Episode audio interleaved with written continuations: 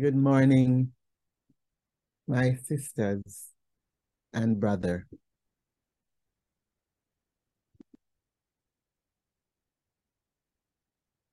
Thank you, Father. I stand, I stand in awe of you, God. God, this morning I feel I'm so overwhelmed because I keep thinking of all that you have done. I keep thinking at the progress you are making. I keep thinking, Father, that even as Tashina spoke this morning about sometimes, Lord, the prayers we pray that seem to go unanswered and we feel discouraged. But Lord, this morning we are reminded that you call us to stand before you, to be in awe of you, God, because your timing is always the right time. And so, Father, this morning, as I share your word, God, I pray that you will speak through me. I pray that you will speak to me and through me. I pray that, Father, your, your children will hear your words, God. And, Father, that you will work with them with the power of the Holy Spirit to bring about the change and the growth that you desire for them, that they may trust you and know you more this morning. Father, let the word that you have given this morning be receptive to their hearts. Lord, let it fall on fertile soil. Cause those who hear this morning, Father God, to bring forth a harvest, that the word will bring forth a harvest in their lives and that they will never be the same. So we give you thanks this morning. In Jesus' name we pray. Amen. This morning, my sister, the songs, this, I just feel so emotional this morning with the songs that are being sung. The topic of my message this morning is unlocking the power in the name. Unlocking the power in the name. The text I will be looking at this morning is John 16, verses 23 to 24. And the text read as follows. In that day, you will no longer ask me anything. Very truly, I tell you, my Father will give you whatever you ask in my name. Until now, you have not asked for anything in my name. Ask, and you will receive, and your joy will be complete. I want us to focus on a question that I thought about and I want you to reflect on it. I'll give you a minute to think about it. Consider a time when you when your answered prayer brought you great joy. Think of a moment or a time that God answered your prayer and it brought you great joy. Was that answer or prayer motivated by a need or was it regulated by God's will? Did your answer to the prayer came because God answer gave you your desire? Or was it that he fulfilled his will in your life? Our text, John 16, verses 23 to 24, is part of the farewell discourse, which contains the final teachings and conversations of Jesus with his disciples on the night before he was crucified. Jesus comforts his disciples and prepares them for his departure, and he challenges them. And he says, I know you will face many challenges when I'm gone. And in the text this morning, we see where Jesus assures the disciples that praying in his name guarantees that them direct access to God the Father. I'm going to be making bold statements that you may question as I say them. Jesus assures his disciples that praying in his name guarantees them direct access to God the Father. Jesus instructs his disciples to change their prayer practice because using his name guarantees answered prayers. Bold statement, right? Jesus promises his disciples that prayers in alignment with God's will and offered in his name guarantees complete joy. In essence, what I'm saying, that Jesus has guaranteed us some things. And you right now may be questioning, wonder if she's wacko. Guarantees? So what about those prayers that I have prayed that are yet to be answered? John 16, 23 to 24 provides invaluable insights into unlocking the power of praying in the name of Jesus. It also unlocks the significance of praying in Jesus' name and the joy that comes from a deep relationship with God. So listen to what the text unlocks. The power of praying in the name, the significance of praying in the name, and the joy that comes from a deep relationship with God. My first claim this morning that I know you will question is that Jesus' name guarantees direct access to God the Father. While Jesus was physically on earth with his disciples, they, they posed their concerns directly to him. We see that in, in John 14, where he says to them, Ask anything in my name, and I will do it. John 14, from verses 13 to, to 14. But now that he was leaving them physically to return to his father, their lives would undergo significant changes. You can think about it. You have a leader, and the leader is no longer with you. Life would change. Because then the decisions would be made for them, but now they are going to have to learn to, to go through life learning new things. They would face persecution, Jesus told them, that in this world, John 16, 33, in this world you will have many troubles, he says, but take heart, I've overcome the world. So they would face persecution and be great mourning while the world was rejoicing. In John 16, 23, Jesus comforted disciples by assuring them that his Father will give them anything they ask in his name. He said, In that day, you will no longer ask me for anything. Very truly, I tell you, my Father will give you whatever you ask for in my name. So, what is in the name of Jesus? Praying in the name of Jesus provides direct access to God the Father, where we can communicate our thoughts feelings, needs, desires, make our requests known and seek his guidance, provision, and strength. According to 1 Corinthians 8 6, God is the ultimate source and all we need. Praying in the name of Jesus demonstrates our connection to Jesus, his teaching and his mission, and it aligns our prayers with God's will. When you and I pray in the name of Jesus, it's never a magical formula. Therefore, just adding the name, you know, we pray and we say in the name of Jesus, or someone may be praying, and for every point they make, someone may say, or they may say, in the name of Jesus, in the name of Jesus. Lord, bless her, in the name of Jesus. Father, let the rain fall, in the name of Jesus. We pray like that, right? And we know persons who pray like that. But just adding or tacking the name of Jesus at the end of our prayer before we say amen does not guarantee that God will favorably answer our prayers. So why did you just say Jesus' name guarantees direct access to God the Father? Praying in Jesus' name signifies a deeper spiritual reality rooted in trust and faith in the goodness and in the sovereignty of God over all his creation, including his children. Praying to God the Father in the name of Jesus helps us to develop a deep and personal relationship with the Father that causes us to depend on him to provide the peace and the comfort we need, especially when we are experiencing anxieties and fears. Praying in Jesus' name is to pray in the character and purpose of Jesus.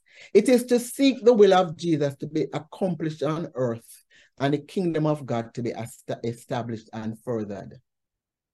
Praying in Jesus' name is to invoke his authority and his will and to acknowledge that God will only grant our requests that are not contrary to his plan. I will repeat that one. Praying in Jesus' name is to invoke his authority and his will and to acknowledge that God will only grant the requests that are not contrary to his plan.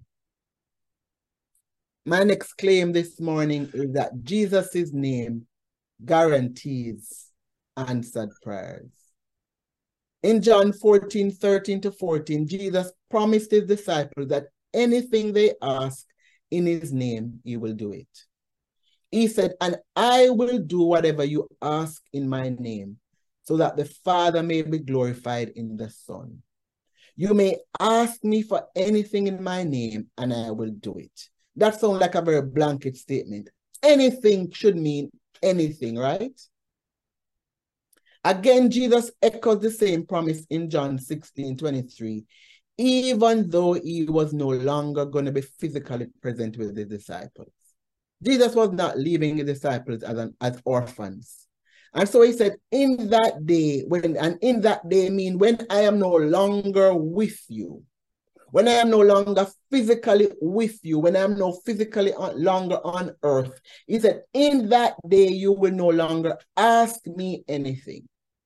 Why? Because my Father will give you whatever you ask in my name. You hear that? Whatever again? My Father will give you anything, whatever, all things that you ask in my name. So Jesus was guaranteeing his disciples that their prayers will be answered even in his absence. As the disciples pray, they will be transformed and God's will and but not their will will be and or not their desire will become their focus as the mediator between man and, and, and, and humanity, Jesus knew that acting or praying in his name is an act of faith and trust in his power and in, in his authority. In verse 24, Jesus noted that up to until that point, the disciples have not asked for anything in his name. And he says, Until now, you have not asked for anything in my name. He was still physically present with them and they have not asked him for anything in his name. However, the dynamics of their relationship with God would change after Jesus' departure. So they needed to change their prior practice. Instead of asking Jesus as they were initially instructed, they would now approach the Father directly, using the name of Jesus to unlock the door for their prayers to be answered by the Father. Jesus still guarantees that promise to you and me and to those who are in relationship with him. When we make our request directly to the Father in the name of Jesus, our prayers will be answered. And you may be asking, what is she saying? How many prayers have I prayed in the name of Jesus? And they have not come through. How many prayers have I prayed in the name of Jesus and they are yet to be answered? But you may ask, then why are my prayers not being favorably answered? There is an extent to the request the Father will grant. Although Jesus promised that using his name guarantees our prayers being answered by the Father, the Father will only grant requests that are ultimately aligned with his divine will being done on earth as it is in heaven. It must go according to God's divine plan. First John 5 14 tells us that this is the confidence we have in approaching God. That if we ask anything according to his will, he hears us. And if we know that he hears us, whatever we ask, we know that we have what we ask of him. In essence, John is saying to us that when you ask God anything according to his will, he's going to grant it. It is a guaranteed answered prayer because you're asking according to that which he had intended from the beginning to do. Therefore, not every prayer offered in Jesus' name will result in specific outcomes, the, in the specific outcome the petitioner desires. Prayers contrary to the will and plan of the Father has no hope of being granted. In 2 Corinthians 12, verses 7 to 10, Paul prayed three times for God to take away the thorn in his flesh. But God had a higher purpose for Paul than to heal him of his sickness. God would not be glorified in Paul being healed. God was going to be glorified in Paul's weakness because in Paul's weakness, Paul depended more on God. Again, in Matthew 26, verse 39, Jesus prayed to his Father for deliverance from death on the cross in the Garden of Gethsemane. He said, My Father, if it is possible, may this cup be taken from me, yet not as I will, but as you will. However, according to Philippians 2 6 to 10, we saw where Jesus humbled himself and became obedient to death on the cross, and the Father was glorified. It is absolutely necessary, and it was absolutely necessary for Jesus to be crucified, buried, and resurrected. Because if he didn't, if the Father had granted him his request to not die on the cross, the world, including you and I, would not have had access and to be to forgiveness of sins from the Father.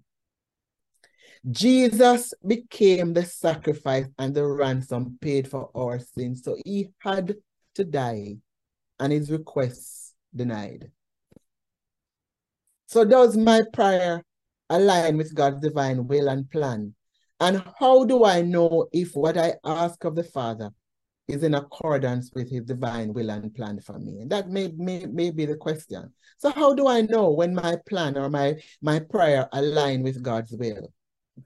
Discerning God's will can be a process and may not be immediately clear for all of us. However, when you and I trust in God's goodness and faithfulness, we will become more attuned to his will and find greater clarity in our prayers. In Romans 12, 1 verse 2, Paul urges believers and he says, This is how you know the will of God.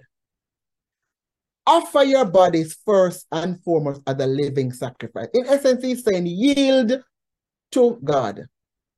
Yield to God your bodies as living sacrifices, holy and pleasing to Him as your true and proper worship.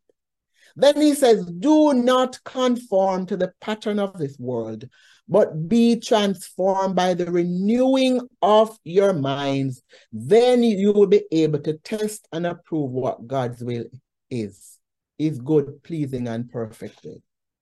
We must surrender our desires for God's will. Jesus modeled this in Matthew 6, 9 to 13. He said, Lord, let your will be done.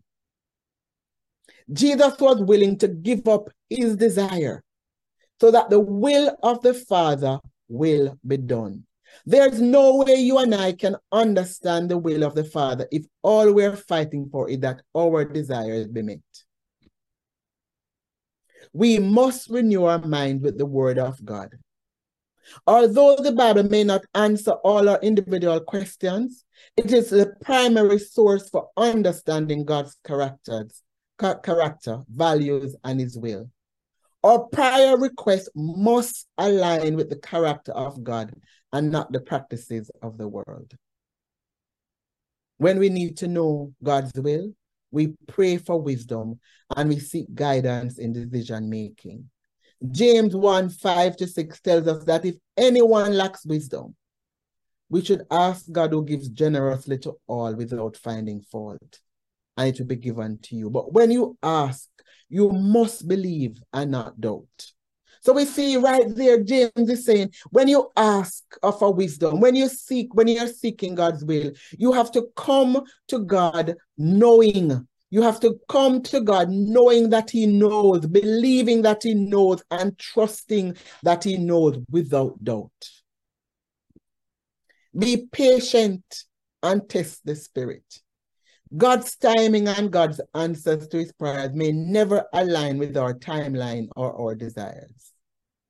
Be cautious of our tendency to be impatient. If you are like me, we, we tend to have a plan B. We said, okay, if God does not come in this way, if God does not respond this way, I have another plan. Be careful of our tendency to be impatient, especially when our desires contradict the teaching of Christ or go against moral and ethical principles found in the Bible. I remember our sister Karen pre- to us one Sunday that there is wait in waiting. But there is also the possibility that God may be waiting on us to move before he answers our request.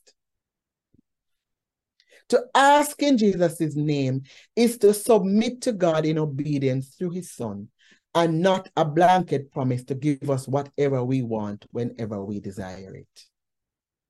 When we come to the Father through Jesus, our high priest, we acknowledge that Jesus' name is above every name, both in this age and in the one to come.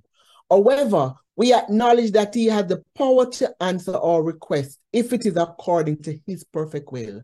But if he does not, we affirm that he is sovereign and we affirm that it is his will that must be accomplished. So you and I may may wonder, but why has God not answered my prayer? And, and it is according to his will, because it says he provides for us, or whatever the scripture says. God does what God does at God in God's timing.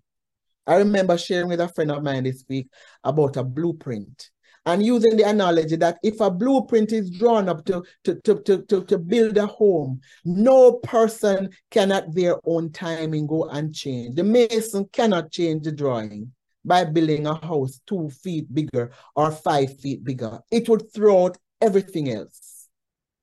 It would have changed the budget the client would now have to find more money.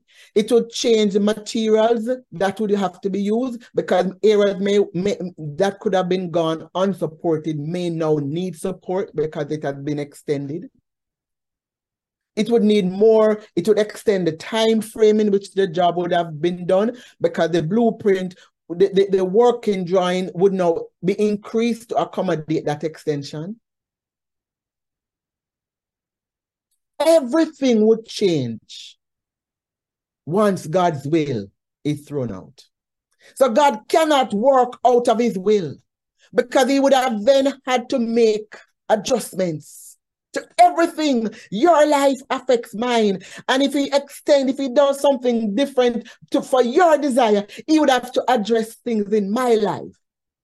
Tashina's life, Tracian's life, Cheryl's life, Ruth's life, Reefa's life. You would have to adjust everything because your life and my life, our lives are intertwined. Although he says, whenever you pray, my, my name guarantees answers prayer. In essence, he's saying the prayers that are guaranteed to be answered are the prayers that are according to the will of the Father. So I want you to go back to that question I asked you earlier. Consider the time when your prayers brought you great joy. Was it motivated by your need or your desire? Or do you think it was regulated by God's will? I want you to think about that question. My third and final point this morning is that Jesus' name guarantees complete joy. I keep using the word guarantee. Guarantee because it, does in fact guarantee. Yet it is stipulated under certain conditions. In verse 24, Jesus said to his disciple, Until now you have not asked for anything in my name. Ask and you will receive, and your joy will be complete. Complete joy is not a life without challenges and difficulties. Actually, I cannot forget the morning Sister Tamar told us that joy cannot operate without sorrow. Joy without anything without sorrow is happiness, which is temporary. Joy needs sorrow. It needs disappointment. It needs things to be operating at the same time because you and I can say we are happy because nothing is happening or we are our bills are paid. We are not sick in our bodies. Our families are well and everything is going well. And we say we are happy. But the moment something comes in, a difficulty or something challenging comes in, that happiness is gone because happiness is fleeting. But you and I can experience joy even though we cannot pay our bills, even though we are sick in our bodies, even though we have relational issues, even though our children are, may, may not be going through what we need them to be going through or what they are facing, we can experience joy. Because joy is a deep, abiding, is, is, is a deep and abiding complete joy, I'm sorry, is a deep, abiding joy that transcends circumstances and is rooted in our relationship with God and our alignment with His will. The will of God determines your joy. Walking in the will of God determines how joyful you are. Therefore, joy is a gift from God that does not come only when we receive what we ask or what we desire. So if you're waiting for complete joy to come, but when all your needs are met, that won't happen. Complete joy comes when we realize that because we trusted in God, because we prayed in his name and walk in his ways, our desires are in harmony with what God desires and wills for us complete joy only happen when there is that harmonizing of my desire with God's will. Where there is a coinciding of both. So God is giving me what, not what I desire, but what He wills for me. It is a joy born from knowing that we are walking in God's plan and purpose for our lives. I remember a story a very sad story of a woman wanting to get pregnant and she prayed and she prayed and she prayed and nothing would happen and she tried everything everything and finally she got pregnant. And so she said yes finally i got pregnant and i'm going to have this child. And like tashina said this morning joy comes when the birth the birth is going to take place but what she had should have preferred not to have been born. She got a child that had was a vegetable from the beginning, from birth to death, and would never have lived long. And sometimes that though that story may not necessarily be a good story to share. Sometimes we we we we we we we, we desire something and we pray about it and we pray about it and there's no open door happening but we forge and we find our own ways and we, we, we come up with our plan B's and our plan C's and we forge our way until we get it. And we then we say, yes, this was God's will. Sometimes no, it wasn't God's will.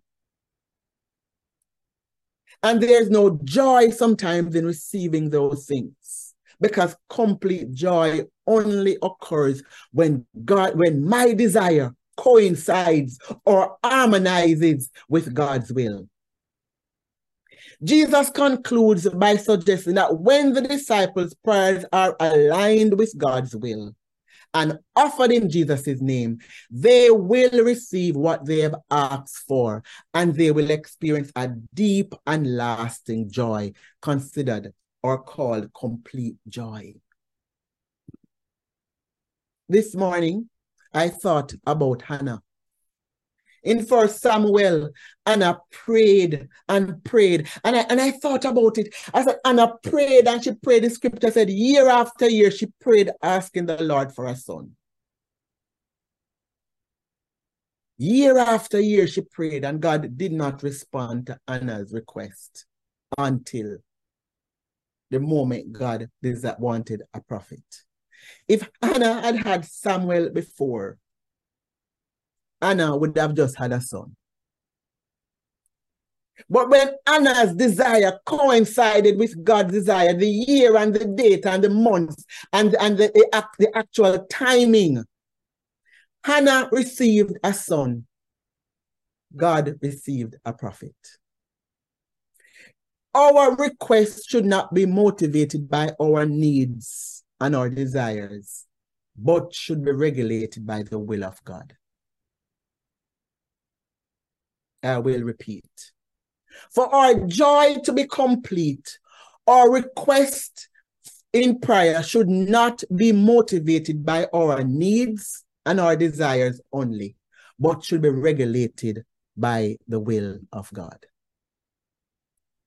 So, what am I sensing God is saying to us this morning? God is saying to us through this, through the Holy Spirit this morning, that the, the name of Jesus, the name that He gave His Son Jesus, guarantees access to Him, direct access. It guarantees that when we pray in His name, according to His will, He answers every prayer that is prayed according to His will. He's also saying to you and I this morning that he guarantees complete joy to those whose will and desire coincides or harmonizes with his desire and will. That is only when we'll experience complete joy.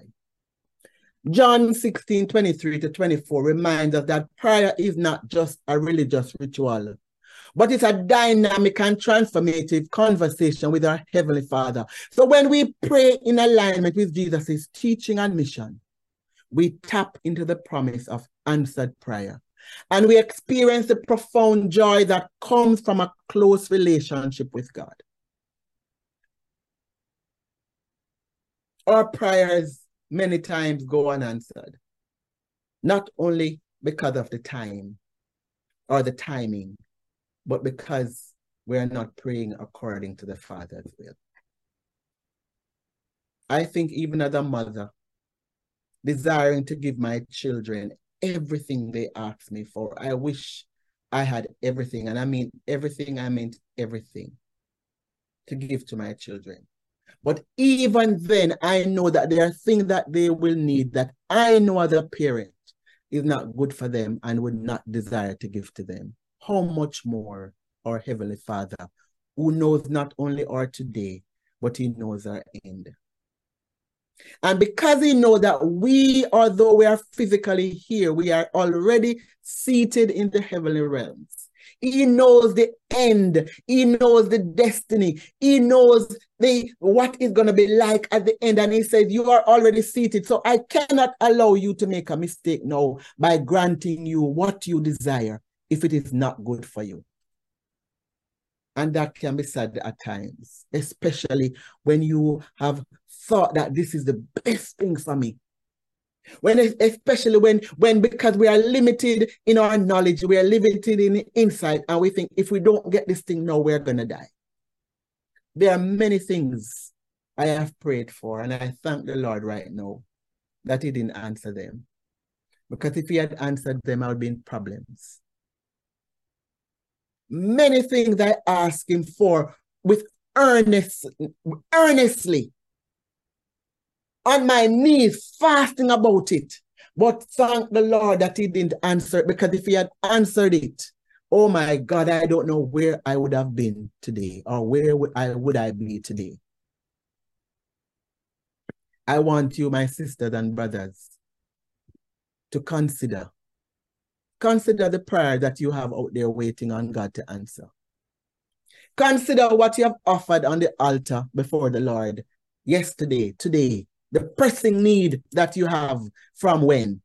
It could have been a need that started today. It could be a need for, for years. Consider that pressing need. Could it be that there is no answer to the prayer because God is saying to you, your desire is not harmonizing with my will for you. I have a better plan for you. Actually, I have the best plan for you, and it does not look like what you're asking. Could it be that God is saying to you the prayer is not answered because it's not the time? Could it be that praying in the name of Jesus has unlocked the power in his name, but you have failed to see what God is offering you because you're desiring something else or something different. Praying in the name of Jesus guarantees answered prayer, but only when we pray according to the will of the Father.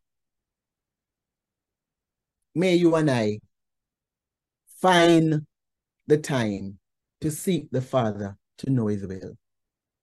May you and I come to that place where we, we come seeking the Father for wisdom, for insight, so that we can we can be patiently waiting on him to guarantee or to give us the answered prayer that he guarantees.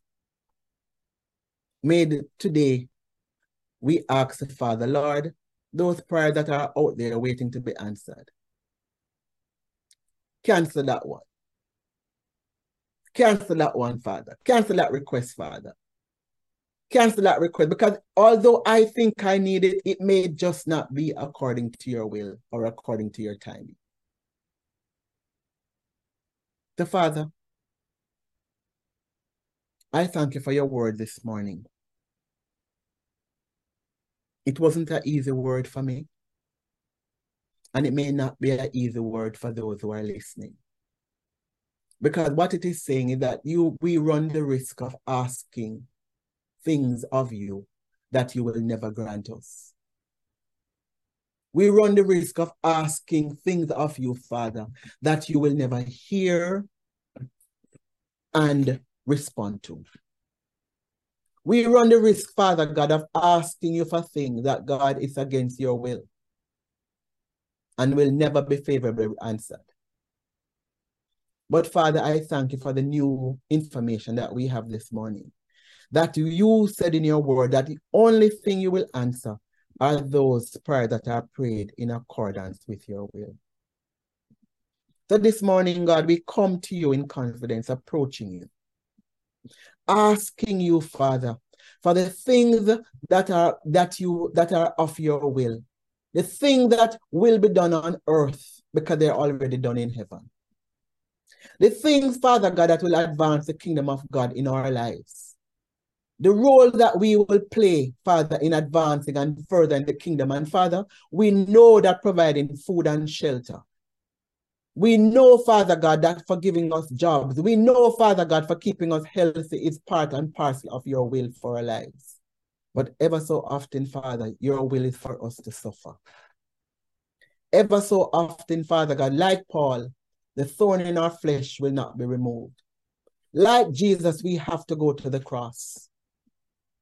Father, today we pray that, Lord, we will so align our desires with yours, God, that even as we, we pray for things, we'll hold them loosely in our hands, trusting you that, Lord, if you do not deliver according to our desire, we trust the fact that you are sovereign.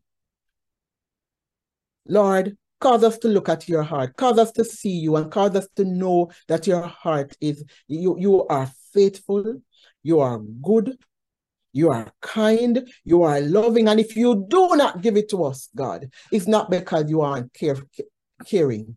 It's because you are saying to us, it's not the time or it's not my will for you. So, Father, cause us to trust you more. Cause us to trust you with our lives. Cause us to depend on you because that's what Jesus was saying to the disciples. You need to depend more on the Father as I go, you will depend more on the Father to grant you his will for your life. So, Father, we bless your word this morning and we give you thanks for all that you will do as we reflect on what you have said to us this morning. In Jesus' name we pray. Amen.